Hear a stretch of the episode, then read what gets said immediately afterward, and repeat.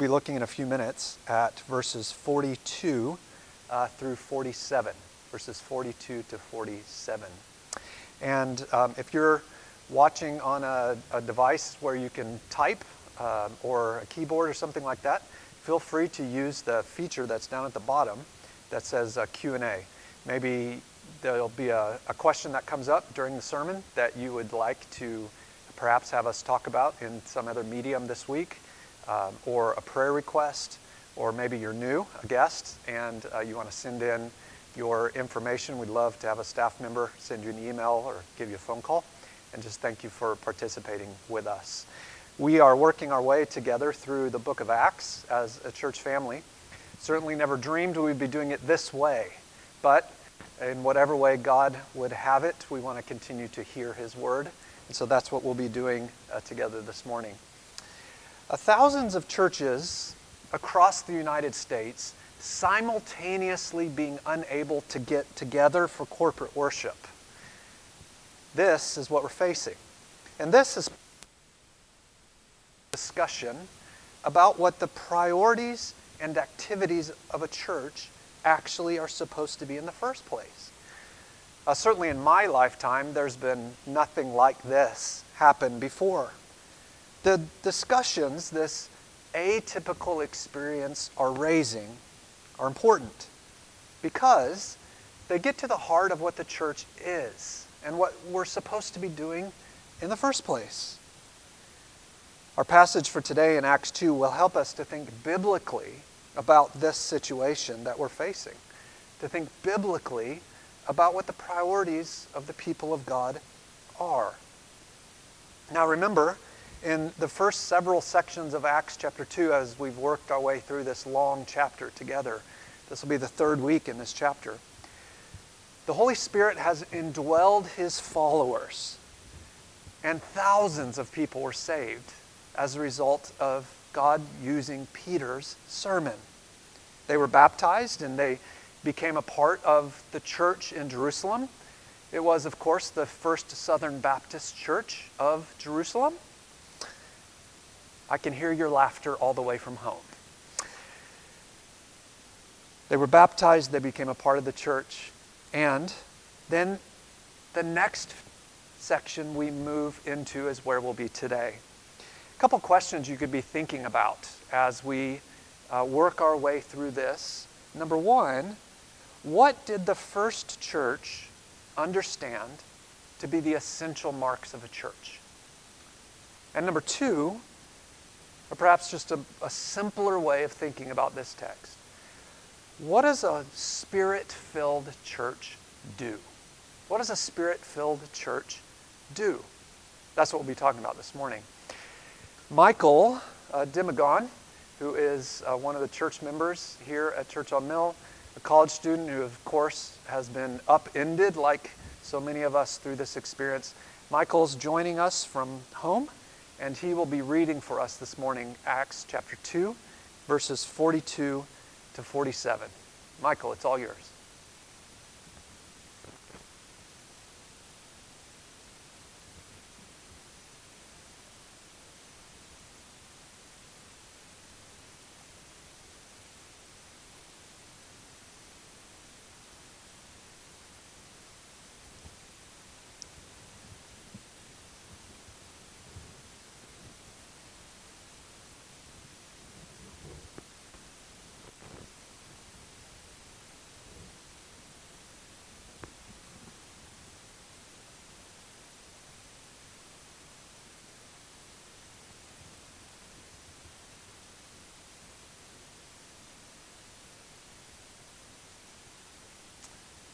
Thanks, Michael. It's, it's easy to take a passage like this and to, turn it into a list of commands eh, that we essentially understand to be what we must do in precisely the same way this church did them.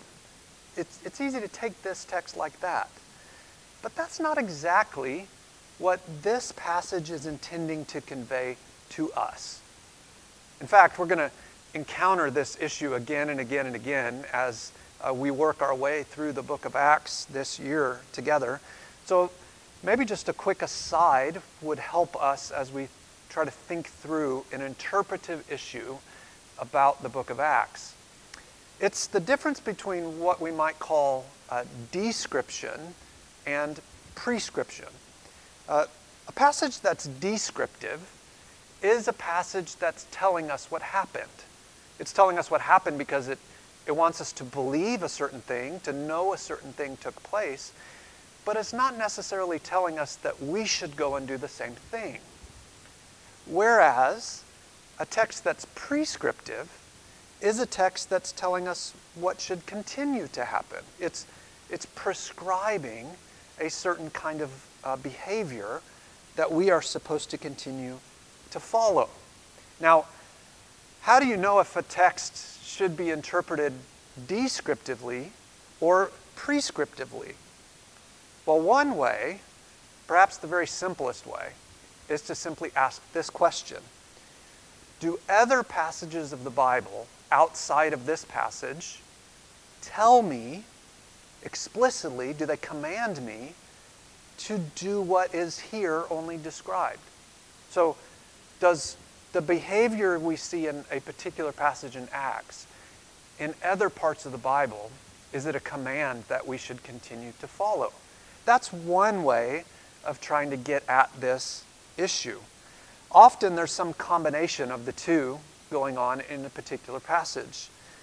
So, say, for example, in Acts 2, the passage that Michael just read for us, some of what's being described here is simply descriptive, while other things are prescriptive.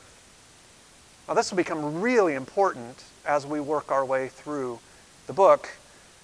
So, in this case, every church devoting themselves to being uh, sitting under the preaching and teaching of God's Word. That's, that's prescriptive. Lots of places in the Bible tell us to do that all the time.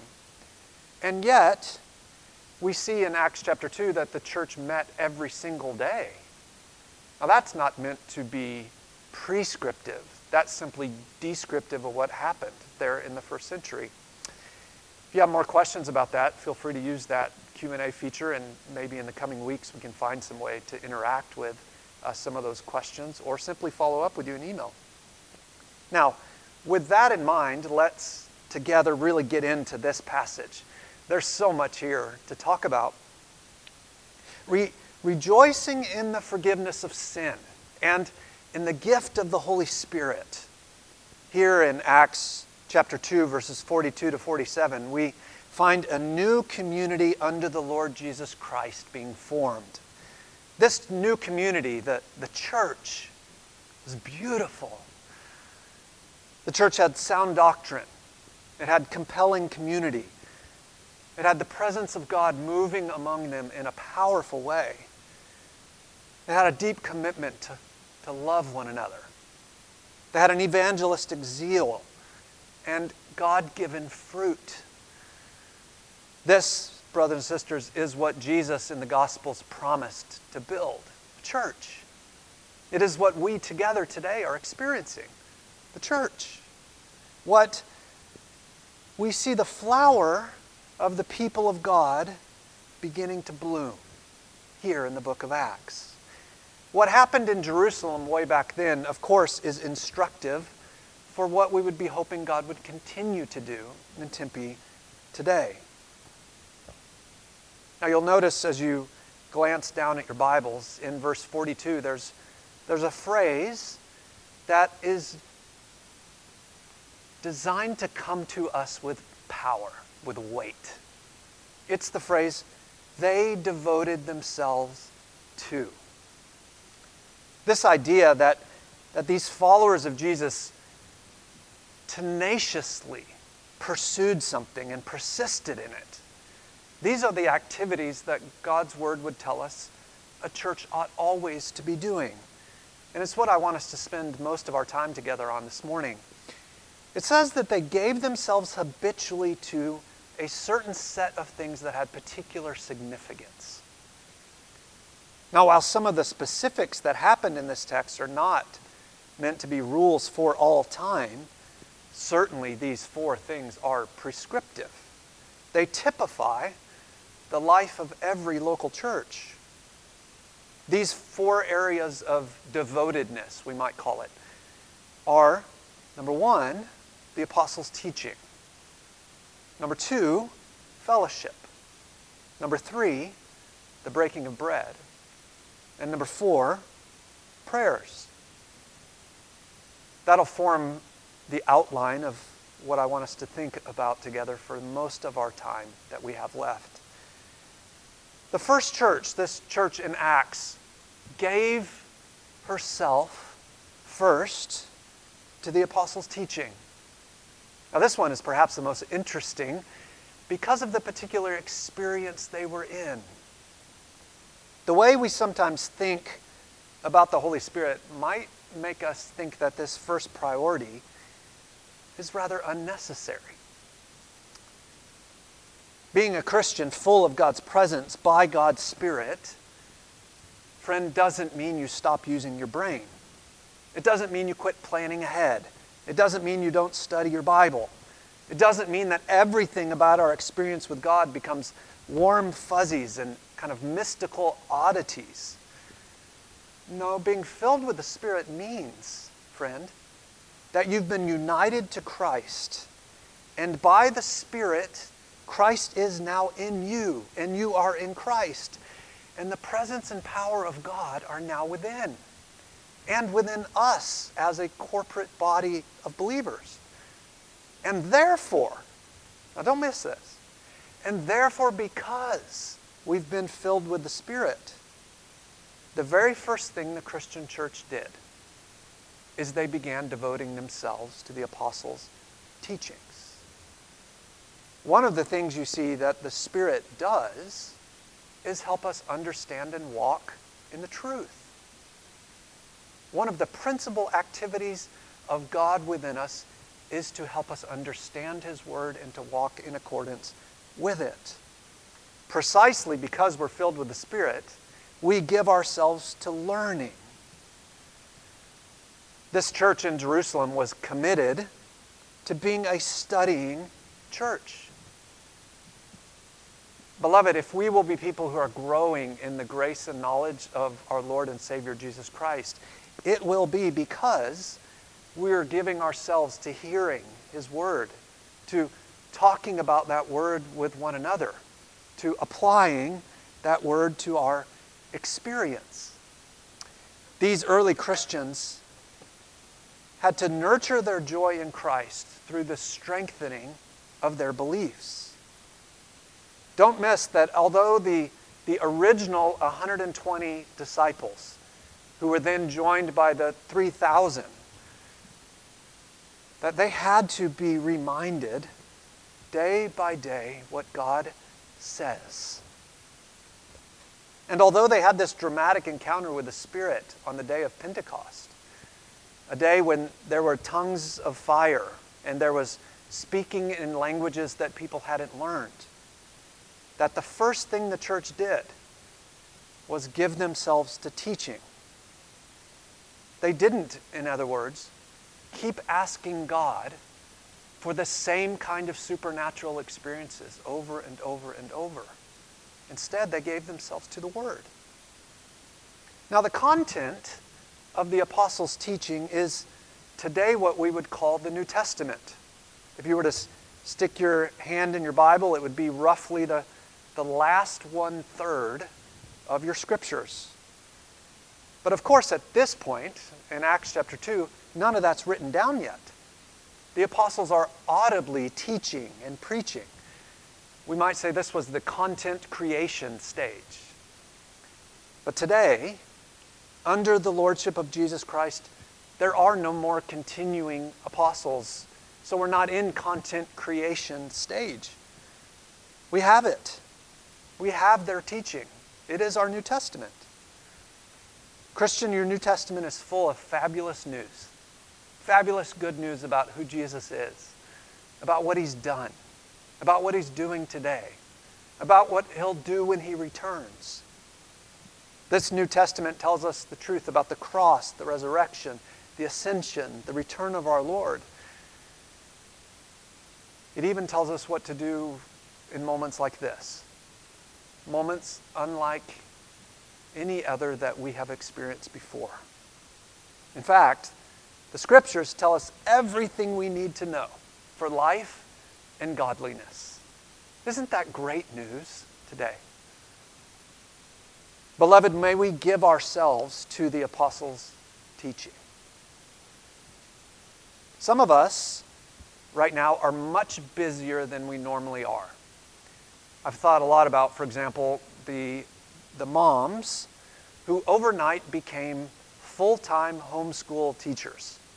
You didn't know you were signing up for that. You didn't sign up for that, but that assignment came to you nonetheless. Perhaps because of this new experience, really providentially, all you can pull out is one page of the Bible each day. Just finding five to ten minutes alone to read may be incredibly difficult. But I want to encourage you to find that way to give yourself to the apostles' teaching. Or if that's simply impossible, then maybe in your new homeschool curriculum, you could set aside a few minutes during the day at snack time to pull out a kid's Bible and to read that Bible to your children. You might be amazed what you too can learn from a children's Bible. But give yourself to the apostles' teaching. There's others of us who providentially have much more time than we normally do. Let me encourage you not to squander that time. Don't waste the time stuck at home. Don't spend it all in video games and Netflix and social media and the news. Some of that's fine, of course. But don't squander these days or weeks, however long this ends up being, only on that kind of stuff. Why don't you pick up that book that you've set aside that would help you understand your Bible better? Why don't you read on a FaceTime with another brother or sister in Christ? Why don't you study with a roommate or a family member the scriptures? Give yourself to the apostles' teaching. You may never have another experience like this in which you have this amount of time. Let's make the most of it, church.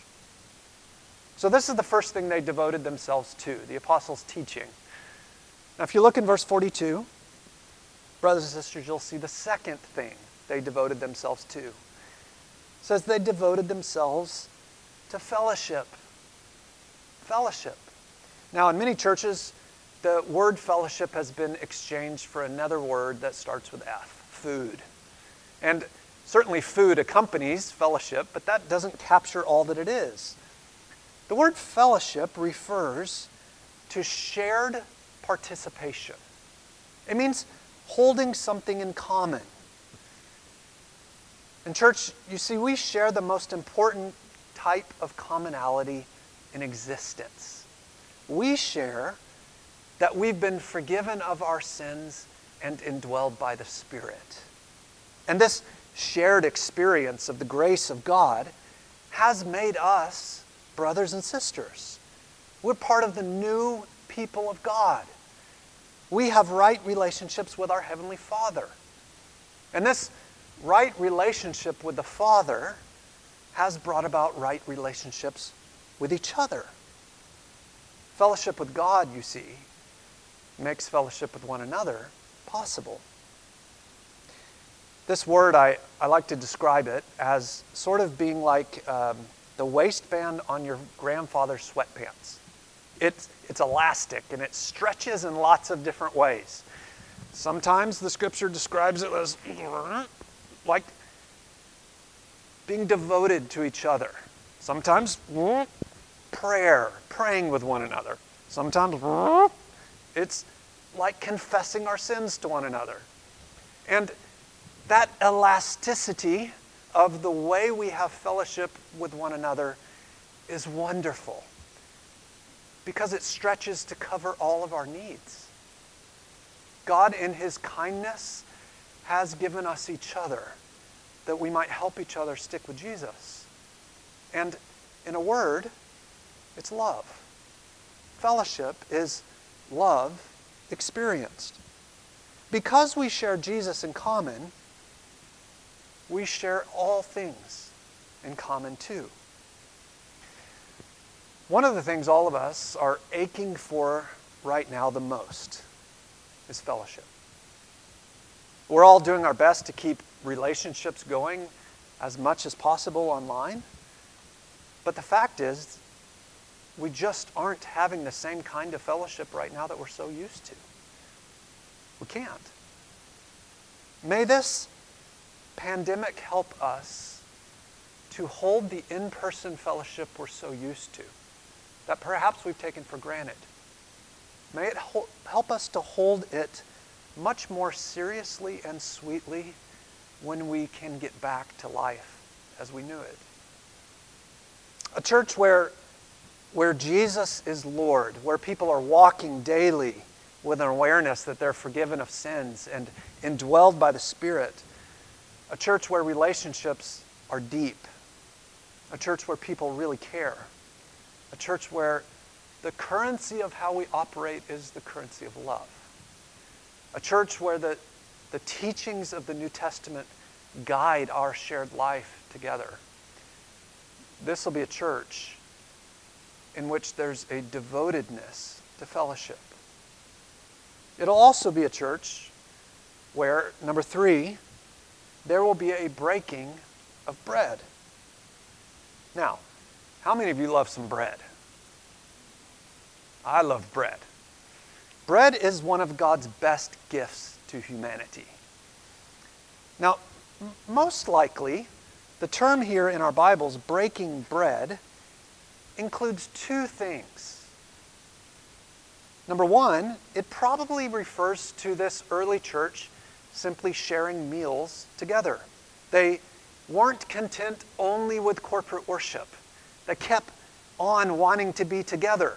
And so they met in homes. And part of what they did in homes is they ate, they shared table fellowship.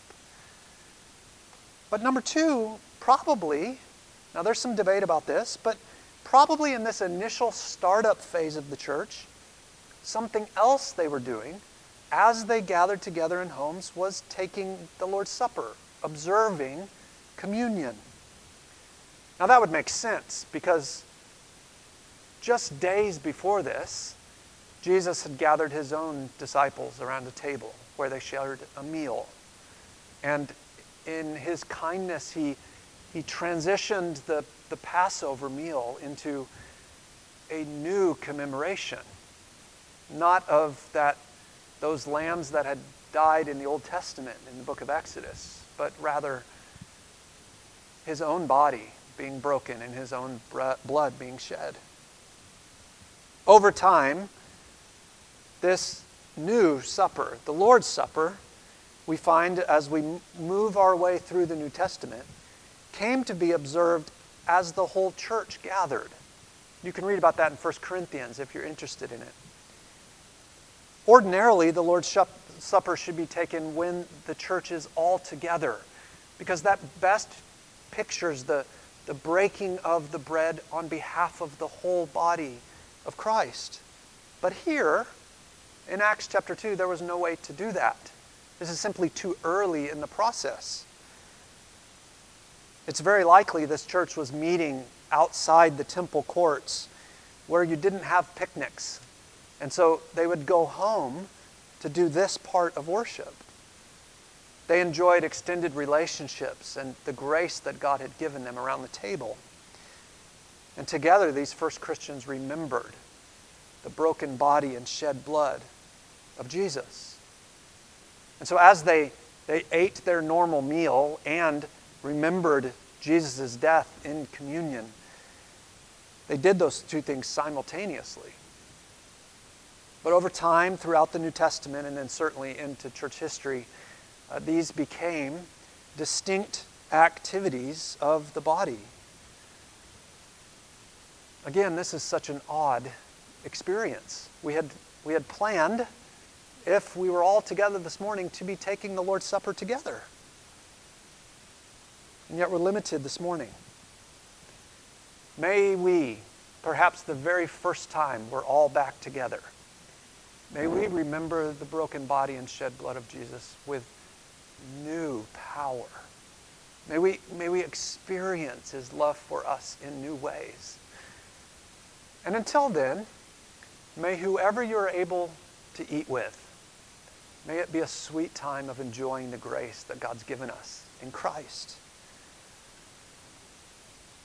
Now, finally, the fourth devotedness, the fourth area of priority this church gathered around and celebrated together was they devoted themselves to the prayers or to prayer. Throughout the book of Acts, church, and the rest of the New Testament as well, we'll find that prayer plays an incredibly prominent role in the churches. A healthy church, you see, is a praying church. It's a church where there's persistence in prayer together.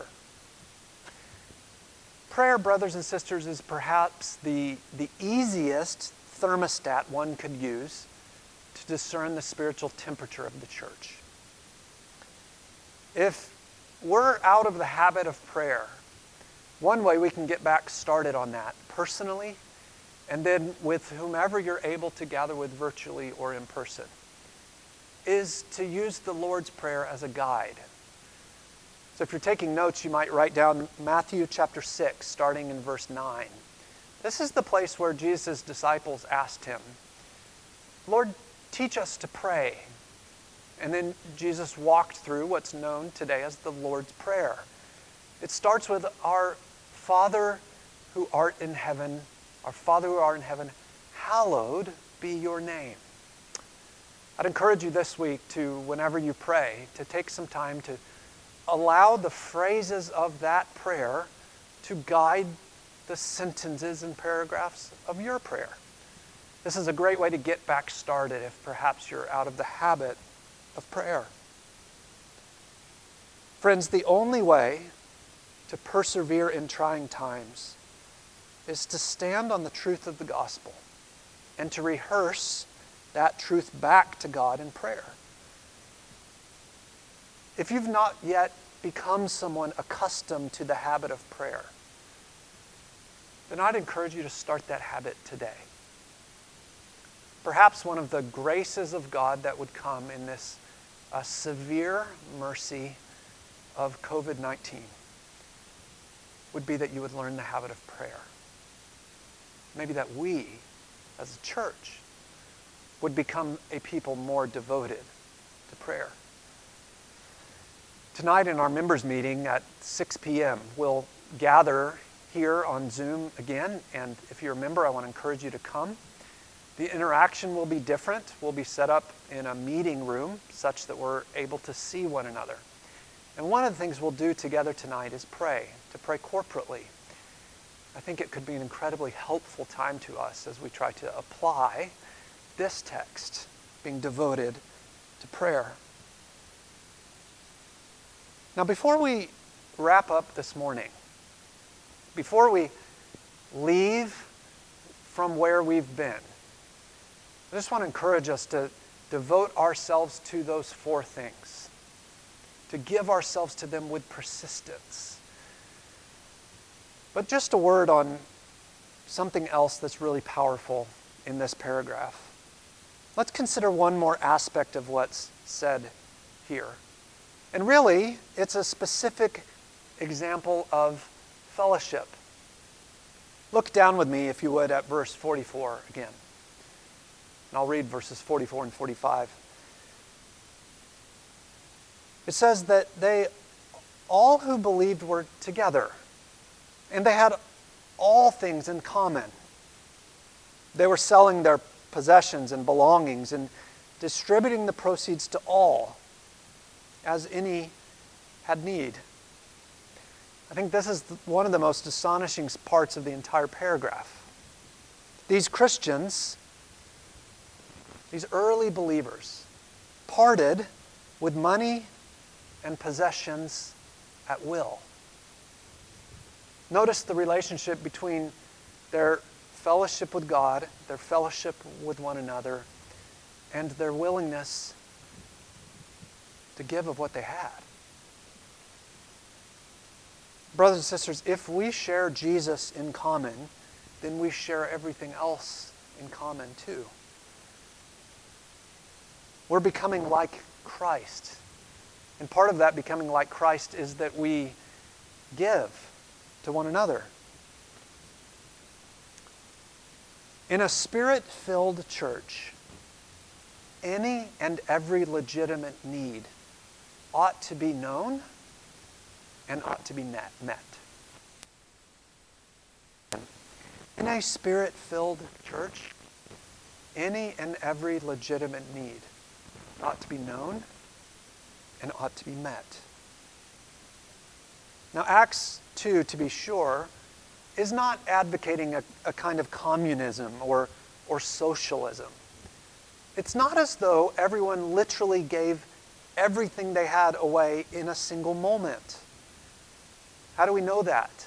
Well, the text tells us they continued to gather in homes. If they gave everything they had, then they would have had no homes to gather in. Instead, what's being talked about here is something not quite that, literally owning nothing, but it's certainly more than what the majority of us have ever experienced. It's a generosity that holds nothing tightly. Church, when we see each other as family, when we realize that God's grace is upon us, when we acknowledge consistently who Jesus is and what he's done for us, then we increasingly hold our stuff more and more and more loosely. And we come to realize that everything we have has been given to us not for our own enjoyment alone, but for the benefit of others.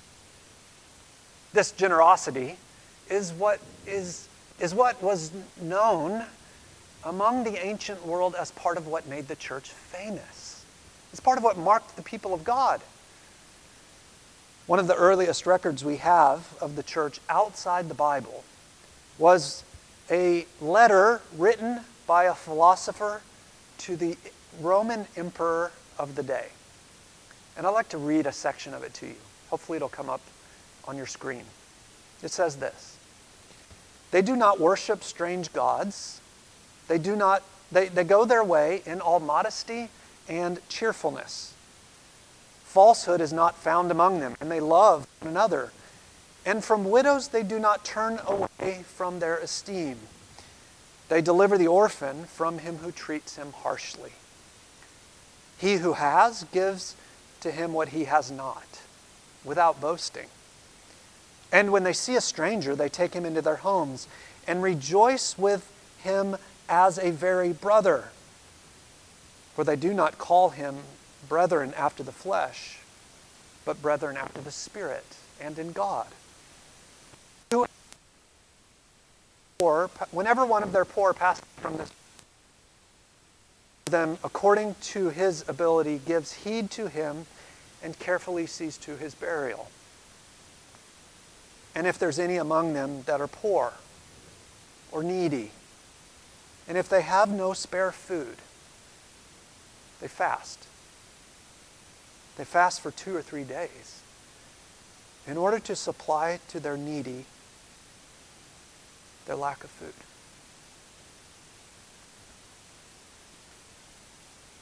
Church, the coronavirus is not going to linger and upend our entire lives like it is right now forever. It will become managed at some point. Social distancing will no longer be necessary. Sorry, introverts. But this will come to a conclusion. Yes, it may come back in the fall, and we could possibly be bound up as we are again. But Lord willing, 12 will pass and we'll be given a vaccine, and this will be a memory. The challenge that may linger much longer than the medical challenge is the financial one. Brothers and sisters are going to need the humble generosity that we see here in Acts chapter 2. We're going to need each other to get through this. Some of us are going to lose our jobs. Some of us are going to have massive medical bills. Some of us are going to have our hours and our compensation cut. Some of us may need to move in with each other. Some of us might lose a spouse. And while grieving the loss of that spouse, we might have to find a way to come up with income that we didn't project ever needing. Some of us may even need to eat less in order that some others may have something. Church on Mill will need to be an Acts 2 church. We'll need to be a church that's generously sharing our possessions and money to meet needs, first among us, and then very likely among our community. You help with that by giving to the church budget, but frankly, brothers and sisters, it's, it's going to need to go well beyond that. In many ways, life as we knew it a few weeks ago is probably over. Things are going to be different. Even when the virus passes, we will have a new reality to adjust to. In the kindness of God, He brought us here to this passage for a moment like this. Perhaps what the church in Acts 2 was known for outside of their community will be something by the Spirit we could become known for. Not in our own strength, not for our own glory, but perhaps the grace that we've been shown in Christ, we will show one another in money. There's going to be a need. I wonder this morning do, do you already have a legitimate need? If so, I want to encourage you to use a new email address that we've set up. It's help at churchonmill.org. That's H E L P at churchonmill.org. We've set up a, a system through which an, an elder and a deacon are going to be working together to, to monitor whatever emails come in and then to help distribute those needs among the body. So it might be that you don't have a need yet, but you'd be willing to help with a need. Then you could also email that email address help, H E L P, at churchonmill.org. Maybe you know you have a little bit extra money that you could use to help somebody. Then write in that email address and let us know that. Or maybe you'd be available to go get groceries for somebody who it's unsafe for them to get out of the house right now or run somebody to a doctor's office who can't drive. Whatever it is that you think you might be able to contribute, I want to encourage you to write that email address, and we'll try to work together to triage the needs and to distribute them among the body. But especially to those of you who are anticipating a bill coming up, perhaps this week as we transition into a new month that you don't know how you can meet. Friend, don't grit your teeth and try to go it alone. The Lord has provided your brothers and sisters for you to experience His love, His care, His grace in your life in a new way you didn't want, but will bless others by allowing them to help you. Won't you write us today? Help at churchonmill.org. What's typical of a church? What's typical of a church is the church will be a people among whom there's an awareness that we have been forgiven of our sins. We have been filled with the Spirit. We are daily aiming to walk in the gospel of Jesus Christ. And we're devoting ourselves to the apostles' teachings, the fellowship, the breaking of bread, and to prayers. Church, as we focus on those things in these unusual days, may we find God's grace, His power is sufficient for such a time as this.